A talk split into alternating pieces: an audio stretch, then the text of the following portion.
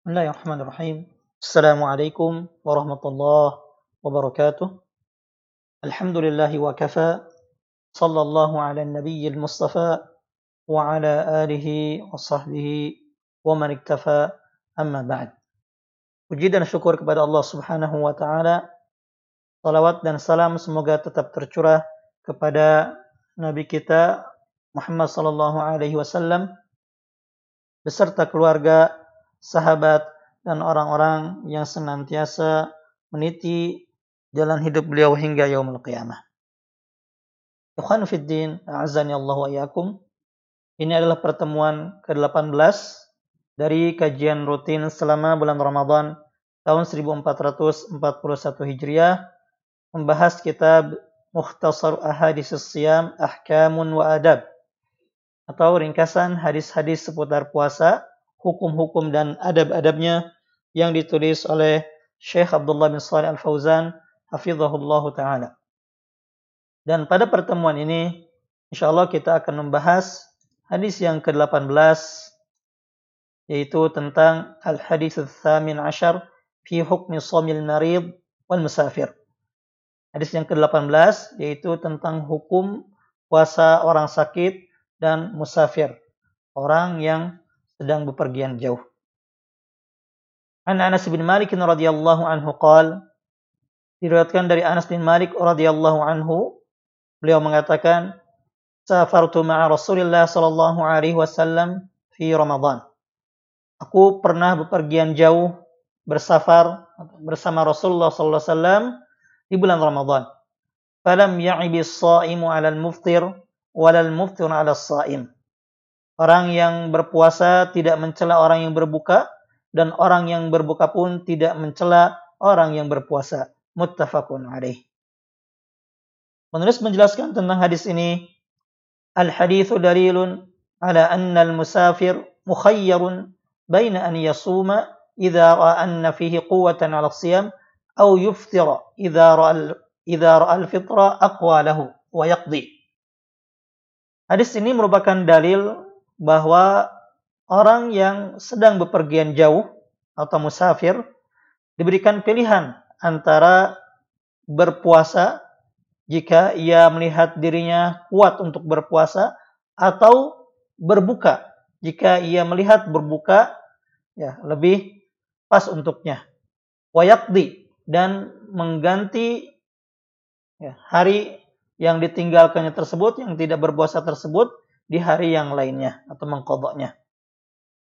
Karena Nabi sallallahu alaihi wasallam aqarra as-sahabah radhiyallahu anhum ala as-shaum wal fitr. Wa iqraruhu sallallahu alaihi wasallam hujjah. Karena Nabi sallallahu alaihi wasallam menyetujui para sahabat yang berbuka maupun yang berpuasa dan persetujuan, eh, persetujuan Nabi Shallallahu Alaihi Wasallam merupakan hujah. Ya, sebagaimana uh, pengertian hadis, ya dalam ilmu salah hadis di antaranya adalah ikrar atau takrir Nabi Shallallahu Alaihi Wasallam. Wahada min yusri syariah alhamdulillah. Dan alhamdulillah hal tersebut yaitu diperbolehkannya berbuka bagi orang yang berpuasa merupakan kemudahan dalam syariat Islam. Hal itu sebagaimana firman Allah Subhanahu wa taala dalam Al-Qur'an surah Al-Baqarah ayat 185 mana Allah taala berfirman Syah afan man kana wa man kana maridan أو على سفر فعدة من أيام أخر يريد الله بكم اليسر ولا يريد بكم العسر Artinya, barang siapa di antara kalian ada di bulan tersebut, eh afwan, wa man kana maridan aw ala safarin fa'iddatun min ayyamin ukhar. Dan barang siapa yang sakit atau melakukan safar atau bepergian jauh kemudian ia berbuka, fa'iddatum min ayyamin ukhar. Maka ia wajib mengganti ya dengan berpuasa di hari-hari yang lain atas hari-hari yang ditinggalkannya ketika di bulan Ramadan. Yuridullah bikumul yusra dan Allah menginginkan kemudahan untuk kalian wala yuridibukumul asr dan tidak menginginkan uh, kesulitan untuk kalian. Kemudian penulis menjelaskan tentang alasan dibolehkannya berbuka ketika uh, bepergian jauh. Wa rukhsatu fil iftar manuqatun bis safar la bil masyaqqah. Keringanan berbuka di bulan Ramadan itu terkait dengan safar atau bepergian, bukan karena kesulitan. Bukan karena kesulitan. Falau safaru ala ta'irah mathalan falahu al-fitru li'annahu musafirun faraqa baladah. Seandainya seorang bepergian ya, bersafar dengan mengendarai uh, pesawat misalkan, maka ia boleh boleh berbuka ya. Karena sesungguhnya ia sedang bepergian atau sedang musafir yang meninggalkan negerinya. Meskipun ya bepergian tersebut tidak susah baginya. Diperbolehkan baginya untuk berbuka. Karena alasan dibolehkannya berbuka bagi orang yang sedang safar itu bukan karena kesulitan, tapi karena safar itu sendiri. Ya. Eh, para ulama rahimahullah taala menjelaskan bahwa safar atau bepergian yang diperbolehkan bagi seseorang untuk berbuka puasa ya adalah safar yang mubah. Artinya safar yang diperbolehkan atau safar ibadah, bukan safar yang dengan tujuan maksiat atau safar agar ia berbuka, agar ia bisa berbuka ketika bersafar atau safar siasat. Jadi uh, safar yang diperbolehkan bagi seorang untuk berbuka adalah safar yang mubah ya uh, atau safar ibadah seperti bepergian haji, afan, uh, bepergian umroh atau misalkan ini silaturahmi, ya, bukan safar maksiat, misalkan pergi jauh untuk berbuat maksiat, naudzubillah, atau agar ia bisa berbuka dengan safar tersebut. Jadi jika safarnya seperti itu, safar maksiat atau safar untuk berbuka, maka tidak boleh untuk berbuka. Selain itu, safar yang diperbolehkan uh, untuk berbuka juga uh, para ulama rahimahullah taala membatasi jarak ya, membatasi uh, dengan jarak. Uh, para ulama menyebutkan ya, mereka membatasi jarak yaitu dengan jarak 80 km atau jarak seseorang boleh mengkosor salat. Ya, seperti itu. Nah, kemudian penulis menjelaskan وقد دلت النصوص على أن المسافر إذا شق عليه الصوم مشقة شديدة فإنه يحرم عليه. Kemudian penulis menjelaskan tentang ya, bentuk-bentuk uh, kondisi orang yang berpuasa ketika safar. Ya. Uh, وقد دلت النصوص على أن المسافر إذا شق عليه صوم مشقة شديدة فإنه يحرم عليه. Uh, dalil-dalil telah menunjukkan menjelaskan kepada kita bahwa orang yang bepergian jika puasa berat eh, sangat memberatkannya ya sangat menyulitkannya maka ia haram untuk berpuasa. Hal itu sebagaimana kasus yang terjadi di perang uh, Fathu Makkah, perang penaklukan kota Mekah. Lianna Nabi sallallahu alaihi wasallam lamma ballaghahu wa huwa lamma balaghahu wa huwa fi ghazwatil fath anna an-nasa qad syaqqa alaihim as-siyam da'a bima'in ba'da al-'asr fasharibahu wan nasu yanzuruna ilayhi faqila lahu inna ba'dhan nas qad samu. Karena Nabi saw. ya, ketika berada di perang penaklukan kota Mekah ya, sampai berita kepada Nabi saw bahwa orang-orang ya merasa kesulitan, merasa uh, terbebani dengan dengan puasa ketika perang tersebut. Kemudian Nabi saw pun meminta diambilkan air minum setelah asar, kemudian beliau minum air tersebut, sedangkan orang-orang melihat Nabi SAW minum. Kemudian ada yang mengatakan sesungguhnya orang-orang telah berpuasa Kemudian apa uh, jawaban Nabi? Ulaikal usah, ulaikal usah.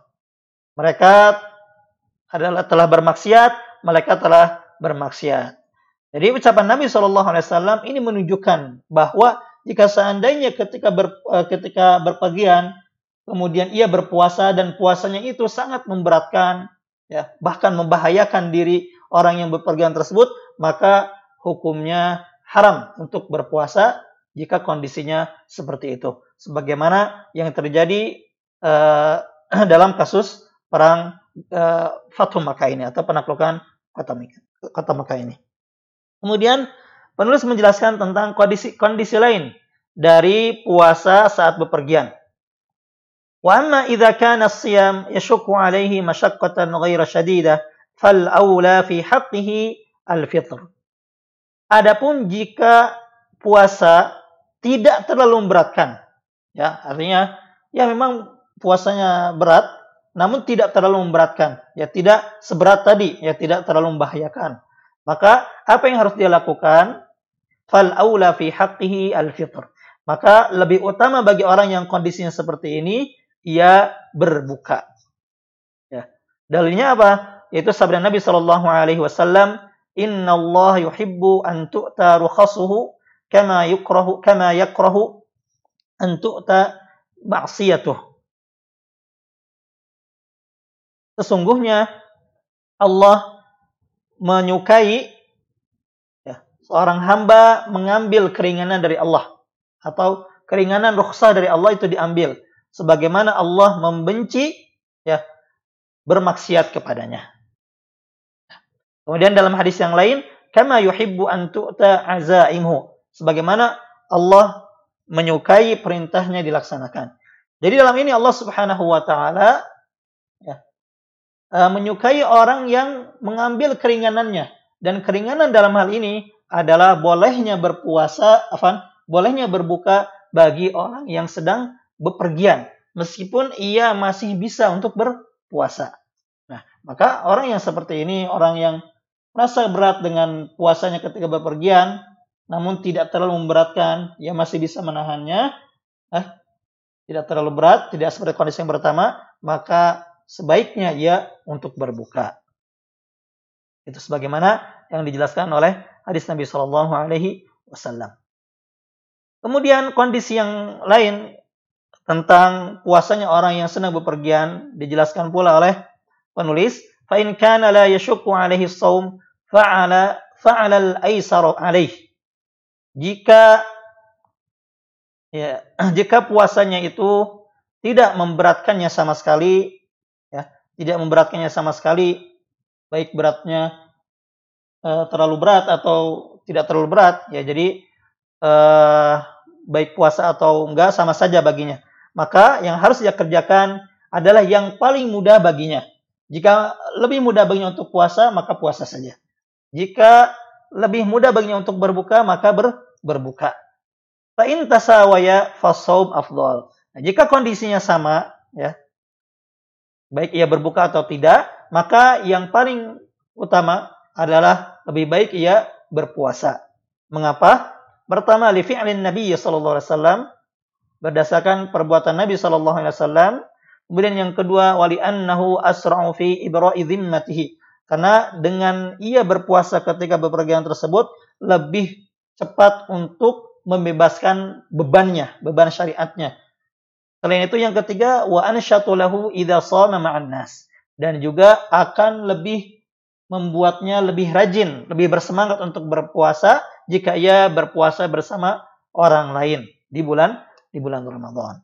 Nah, jadi jika kondisinya sama, ya tidak memberatkan sama sekali, maka hendaklah ia pilih yang lebih mudah baginya.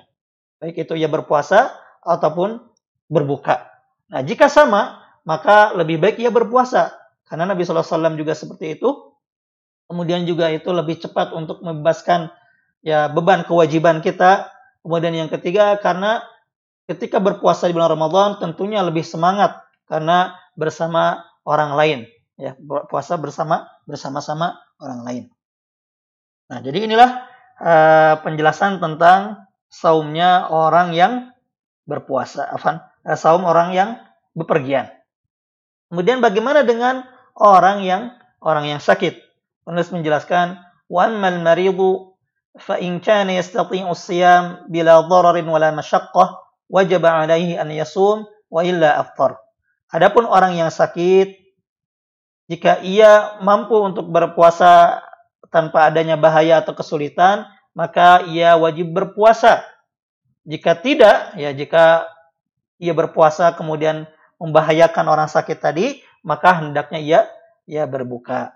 Hal itu berdasarkan keumuman firman Allah Subhanahu wa taala tadi, yaitu Quran surah Al-Baqarah ayat 185, "Wa man kana maridan aw 'ala safarin fa'iddatun min ayyamin ukhar.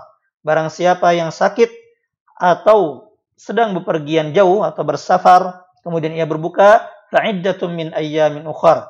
Maka hendaklah ia mengganti hari-hari yang ditinggalkannya di hari-hari lain di luar bulan Ramadan. Yuridullah bikumul yusra wa la yurid bikumul usra. Dan Allah menginginkan kemudahan untuk kalian dan tidak menginginkan uh, kesulitan. Eh, kemudian penulis juga menjelaskan tentang seorang yang sedang berpuasa, kemudian tiba-tiba di pertengahan hari ia sakit. Apa yang harus ia lakukan? Wa idza hadatsa al-maradu fi athna'in nahar wa huwa sha'imun wa shaqqa 'alayhi itmamu yawmihi jaz an yuftira fi ayyi juz'in min ajza'in nahar. Ya. Jika seseorang ya, sakit di pertengahan hari sementara ia sedang berpuasa, kemudian ia kesulitan untuk menyempurnakan puasanya sampai selesai, maka ia boleh untuk berbuka di uh, waktu kapan saja di siang hari bulan Ramadan ketika ia berpuasa. Misalkan ia sakit uh, pas uh, salat zuhur, setelah zuhur, maka ia boleh berbuka ketika itu, ya. Kalau misalkan ia baru sakit di sore hari, asar misalkan, kemudian ia tidak mampu untuk menyelesaikan, maka hendaklah ia ya e, berbuka ya agar tidak berbahaya untuk dirinya. Diwujudil udhri al-mubih lil fitr. Ya, karena adanya uzur atau alasan yang memperbolehkan baginya untuk untuk berbuka. Nah. E, kemudian penulis juga menjelaskan tentang kondisi orang yang sudah tua renta dan sudah tidak mampu untuk berpuasa ya apa yang harus ia lakukan. Wa ammal kabirul ajiz anis siyam fa innahu yut'imu makana kulli yawm makana kulli yawmin miskina. Ya. Adapun orang tua renta yang sudah tidak mampu untuk berpuasa, maka ia wajib memberi makan. Ya, memberi makan setiap hari ya dari hari-hari puasa yang ditinggalkannya dengan memberi makan satu orang miskin orang miskin. Oh yang disebut dengan fidyah. Wa yukhayyaru fil it'am bain an yufarriqahu habban 'ala al-masakin lakin wahid li kulli wahidin muddu burrin min an-naw' al-jayyid wa miqdarul mud 500 wa thalatha wa sittuna jaraman wa bain an yasna'a ta'aman wa yad'u ilayhi min al-masakin biqadri al-ayyam allati dan orang yang tua renta tadi yang sudah tidak mampu untuk berpuasa ya dan diwajibkan baginya untuk membayar fidyah dengan memberi makan setiap hari ya uh, satu orang miskin ia dipilih ya diberi pilihan diberi pilihan dengan memberi makan pertama ya ia pisahkan ya dia berikan masing-masing orang orang miskin, ya diberikan orang miskin. Setiap satu orang miskin mendapatkan uh, satu mud gandum, satu mud gandum dari uh, jenis yang terbaik dan uh, ukurannya yaitu 563 gram. Atau ia juga bisa memilih dengan menyediakan makanan, kemudian mengundang orang-orang miskin tersebut ya sejumlah hari-hari yang ditinggalkannya. Jadi dia diberi pilihan ya. Yang pertama ia ya bagikan ke uh, sejumlah orang miskin sesuai dengan ya sesuai dengan apa? Dengan jumlah hari yang ditinggalkannya. Ya, misalkan kalau 30 hari dia tidak berpuasa, maka berikan uh, makanan ke 30 orang miskin masing-masing dengan masing-masing uh, mendapatkan 563 gram ya gandum atau uh, beras ya. Atau ia buatkan makanan, ia buatkan makanan di rumah, kemudian undang mereka ya yang jumlahnya sesuai dengan hari yang ditinggalkannya, tidak berpuasa. Ya, hal itu sebagaimana yang pernah terjadi pada sahabat Anas radhiyallahu taala anhu ketika beliau telah renta dan sudah tidak sanggup berpuasa. Annahu dha'fa 'aman fa sana'a jafnata tharidin thalathina miskinan fa. Adalah Anas bin Malik radhiyallahu taala anhu ketika beliau sudah lemah dan tidak mampu untuk berpuasa ya setahun ya beliau membuatkan semangkuk besar atau satu nampan bubur kemudian beliau mengundang 30 orang miskin dan memberi mereka makan sampai mereka kenyang. Nah, jadi inilah orang e, puasanya atau ketika seorang yang sudah tua ya eh, dan tidak mampu lagi untuk berpuasa maka hendaknya ia membayar fidyah berupa memberi makan eh, orang miskin sejumlah hari yang ditinggalkannya sejumlah hari yang ditinggalkannya dan sama halnya dengan orang yang sakit menahun ya yang sakit menahun yang sudah tidak mampu lagi berpuasa dan juga tidak ada kemungkinan untuk sembuh maka dia diberi keringanan dengan membayar fidyah. Kemudian penulis menjelaskan tentang seorang yang tua yang sudah pikun, yang sudah tidak sadar dan juga sudah tidak bisa membedakan antara yang benar dan yang salah. Ya. Fa in al-kabiru balagal hadyan wa saqata tamyizuhu fala siyama alaihi wala it'am. Adapun orang yang sudah renta dan sudah pikun, ya tidak sadar tidak bisa membedakan antara yang baik dan benar, maka tidak ada kewajiban puasa maupun membayar fidyah atasnya. Mengapa? Disukuti taklif anhu. Karena beban syariat atau taklif telah jatuh darinya. Lain kana yumayyizu ahyanan wajaba alaihi siyam fi hali tamyizihi duna hali hadyanihi. Wallahu a'lam. Adapun ya namun jika ia terkadang masih bisa membedakan, ya masih sadar, ya maka ia tetap wajib untuk berpuasa dalam kondisi sadarnya tersebut, ya bukan dalam kondisi ketika tidak sadar atau ketika pikun. Allah taala a'lam. Jadi inilah penjelasan singkat mengenai eh, hukum puasa orang yang bepergian atau orang yang safar, ya, orang yang safar. Jadi kesimpulannya uh, sebab bolehnya berpuasa bagi orang musafir adalah karena safarnya itu sendiri, bukan karena kesulitan. Ya. Kemudian jika uh, dengan berpuasa ya saat bepergian terasa sangat berat dan menyulitkan bahkan membahayakan dirinya, maka ia haram berpuasa. Sebagaimana tadi kisah Nabi SAW dan para sahabatnya ketika perang Fathu Makkah.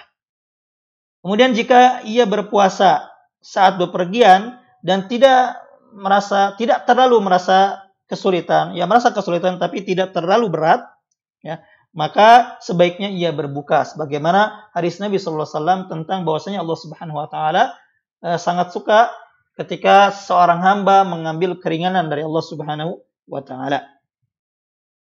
Eh, kemudian jika seorang berpuasa ya ketika bepergian dan sama sekali tidak memberatkan ya baik ia berpuasa ataupun tidak ya jika sama-sama maka ia boleh memilih antara puasa atau tidak namun jika e, memilih puasa itu lebih baik ya sebagaimana Nabi Wasallam juga melakukan seperti itu juga itu lebih cepat untuk e, membebaskan beban kewajiban berpuasa dan juga agar tetap semangat karena berpuasa bersama e, orang lain.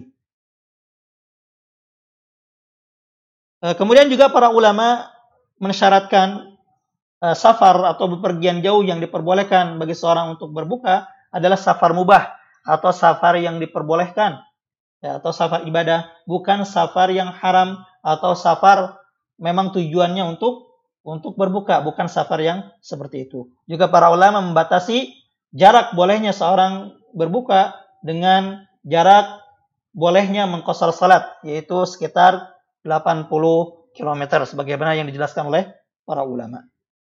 Ada pun orang yang sakit ya sebagaimana dijelaskan tadi jika sakitnya tersebut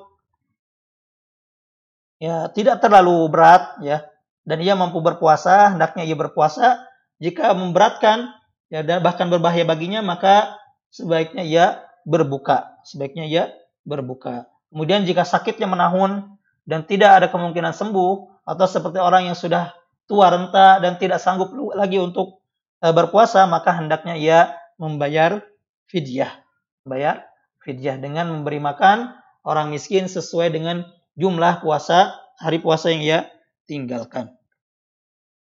Ya, tinggalkan. Uh, demikian yang bisa dijelaskan mudah-mudahan uh, bermanfaat.